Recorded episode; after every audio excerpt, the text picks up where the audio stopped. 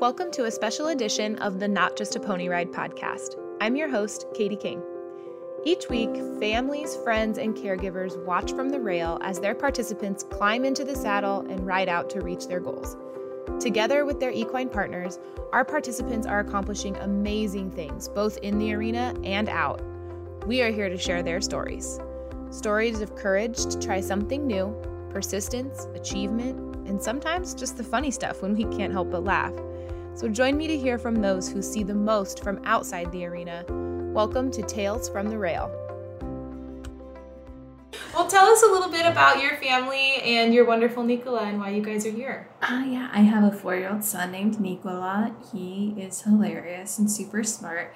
And then we live in an apartment above my parents' house. So we have our own little family unit and we all come out here every week. Wonderful. How did you hear about Hetra and the services that we offer? It was actually at an, a different adaptive program. I met a family there and they said, Have you heard about Hetra? And I was like, No. And their son also has hypotonia and Nicola has hypotonia. And so they have the same condition.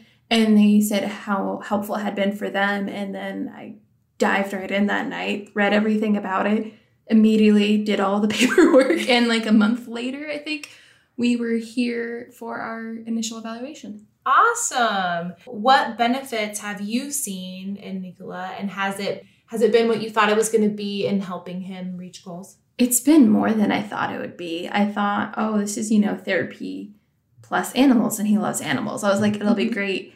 And I did not realize how much of a physical benefit it would be until we started getting into the program. One of the funniest things actually was my dad was kind of skeptical at first. And then within a few weeks, he was making progress that we hadn't seen before. And then my dad, I was showing him videos and he came out one time and saw him. This was pre pandemic. Yeah. And was like, and he was amazed. And now the fact that my dad is a 100% believer in the program, like going from skeptic to believer is like the biggest proof I need. Speaks for itself, yes. doesn't it? yeah. Very good. What is, what are some of your favorite things about Hetra or, you know, favorite memories that you have?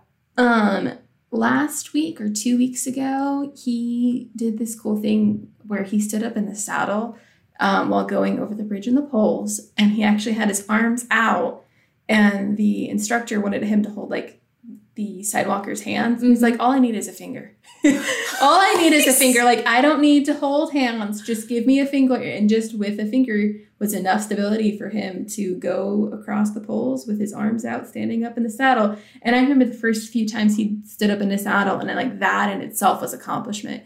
So to see such progress has been really impressive. Yeah, absolutely. What do you think that has that strength played into, you know, things that you see at home or mm-hmm. at school or that kind of Definitely. Thing? A lot of the um, independent skills we were working towards, he didn't have the strength to be able to do, like getting himself dressed because anytime he tried to bend over, he would fall over. Um, and now he can get his pants on and off by himself. Um, he was at a different adaptive like class with other kids with disabilities and he jumped over hurdles. I was like, I, last year you couldn't even like step over the hurdle without falling, mm-hmm. and he was just jumping over them.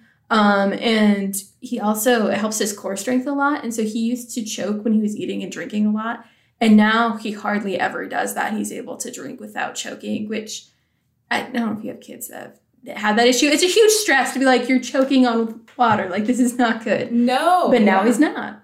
That's amazing. Yeah. And you know, it's funny you say that because I've heard other families as well um, report about the, the swallowing mm-hmm. and feeding and just oral skills in general. Mm-hmm which is weird because we're obviously not working on oral skills on the horse, right? No. But you're building all that core strength and all of that that's that's helping them be able to do those things. Yeah.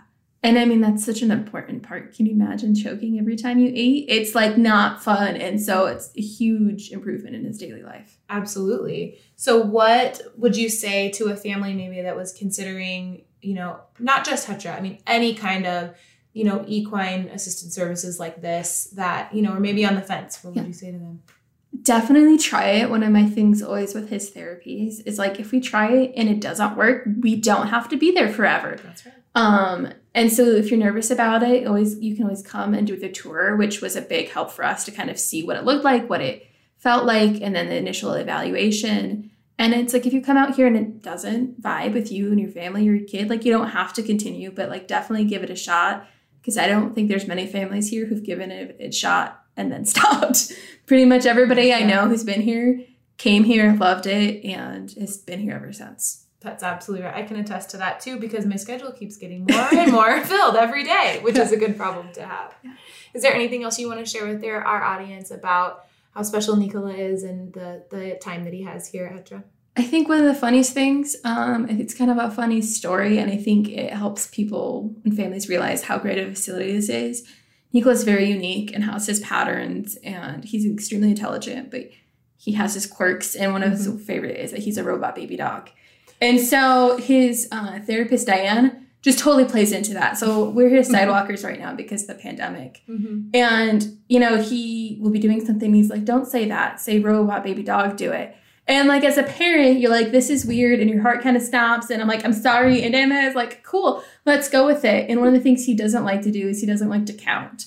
And so she's like, all right, we're not gonna count. Robot baby dog, bark 10 times. And he did. He just barked 10 times exactly. And I think that is one of the funniest stories, but also shows how great everybody at Hetra is. Mm-hmm. A lot of those places where like my heart would stop and I'd be like, I'm sorry. they just roll with it. They're like, great, this is what he does, this is what he's interested in. We're gonna make this fun for him, and it's not gonna be a hard thing. I love that so much. Yes, that's something we at Hetra and you know centers all across you know everywhere that you go to a center. It's we're also very flexible because you have to be when you're working with horses yeah. and animals. But then that plays really well into kids and sometimes their quirky behaviors, yeah. which is good too. Well, thank you so much for sitting down with me today. I appreciate it, sharing your story. Thank you. Mm-hmm. This tale from the rail was brought to you as part of Hetra's Drive to Ride campaign. Riders and their families raise funds for their team to support the Participant Sponsorship Fund. This fund helps Hetra maintain session fees at a reduced and affordable rate for all Hetra participants, regardless of their financial situation. Your donations also help our participants earn free sessions. That's huge. Click on the link in the show notes to contribute to this family or learn more about the many others participating in the Drive to Ride campaign.